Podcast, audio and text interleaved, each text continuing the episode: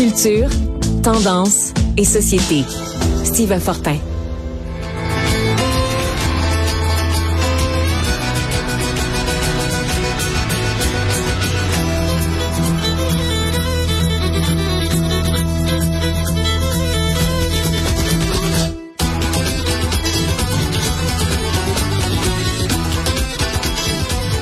Ah, vous me voyez pas en studio, mais je suis en train de taper des pieds. J'ai sorti mes cuillères en bois, puis euh, hein, on se fait aller le trad aujourd'hui avec euh, Steve Fortin, chroniqueur, blogueur au Journal de Montréal, Journal de Québec. Bonjour Steve. Ah, ça fait du bien d'entendre ça. Écoute, c'est très amusant parce que euh, il y a toute une vitalité, vraiment tout le milieu trad, trad pour traditionnel, c'est très vivant, très fort au Québec et pourtant dans les médias, on n'en parle presque jamais. Oui, c'est, c'est, euh, ça a toujours été comme ça. Moi, ça fait 30 ans que je baigne dans le milieu du, de la musique traditionnelle. Euh, puis, euh, tu sais, c'est, c'est, c'est souvent, on confine ça souvent, bon, Saint-Jean-Baptiste, le temps des fêtes, 23 décembre. puis pourtant, la, la, scène de la musique traditionnelle au Québec, elle est vivante et elle se renouvelle. Et je trouve ça vraiment, vraiment intéressant. Ce qu'on entendait là, euh, c'est cinq euh, jeunes hommes de, de, de donc dans le coin de Ripon. Euh, ça, c'est au nord de Montebello. Et puis, ça s'appelle le Diable à 5. Et c'est, on appelle ça les chaises à Chabot. Donc, c'est, c'est, ça le nom du reel. Puis, ce que j'aime de la nouvelle génération, si on veut, dans le trad, ou en tout cas plusieurs de ces jeunes-là, s'ils s'inspirent des, des reels et des, des classiques qu'on connaît, par exemple, dans la musique traditionnelle, beaucoup vont composer, beaucoup vont inventer et beaucoup vont aussi euh, utiliser d'audace pour euh, créer, si on veut, un, mix où, euh, tu sais, là, vraiment, une, et, on va incorporer là, toutes sortes d'autres d'autres traditions et folklore dans la musique québécoise. Et ça, ça m'a toujours passionné. D'autres l'ont fait avant, on le sait, on connaît Bébert, puis Bébert, dans ses albums les, plus récents, euh, il est allé visiter des, des traditions, euh, jusqu'à orientales et tout ça dans ses albums.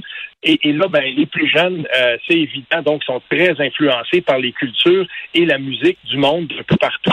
Et sans renier non plus les, racines, parce que ce qu'on entendait là, là, on est dans le traditionnel, on a un rire ici qui a été composé par ce groupe-là, mais c'est vraiment intéressant de voir que ça se renouvelle en fin de semaine, dans le coin de l'Outaouais, justement, à Ripon, il y a le Festival Trad de Ripon.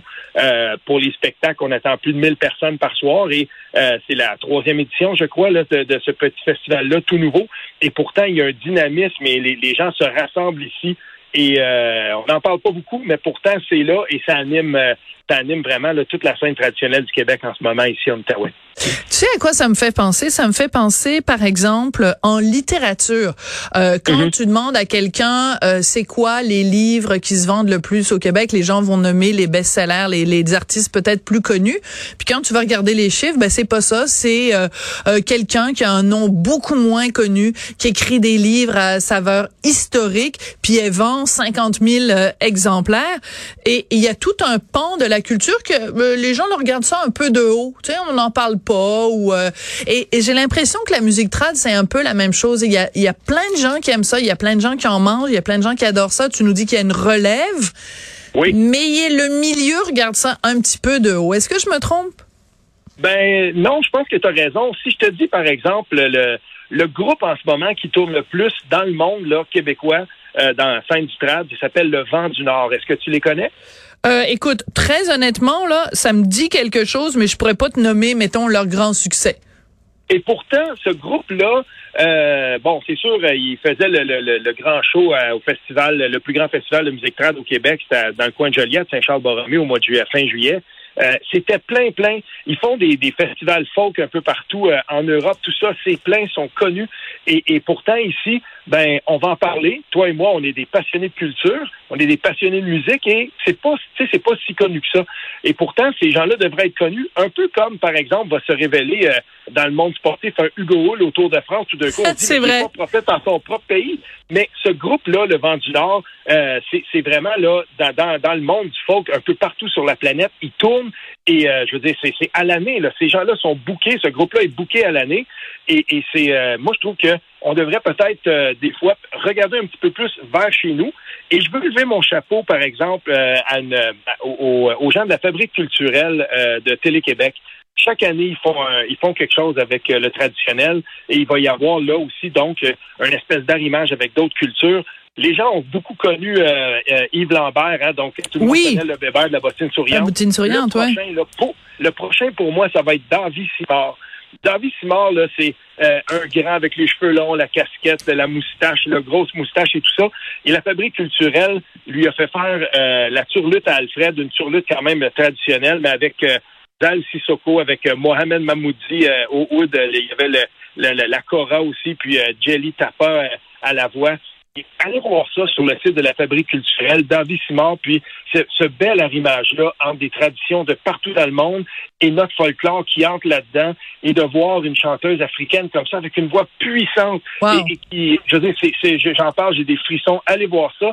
C'est un très beau travail de réalisation fait par l'équipe de la Fabrique culturelle. Le Pat et toute sa, gang sont vraiment, vraiment bons pour ça. Mais c'est intéressant que tu parles justement euh, de gens qui sont issus d'autres euh, communautés culturelles et qui euh, s'unissent donc avec une, une, musique traditionnelle plus, disons, pure laine, même si je déteste cette expression-là.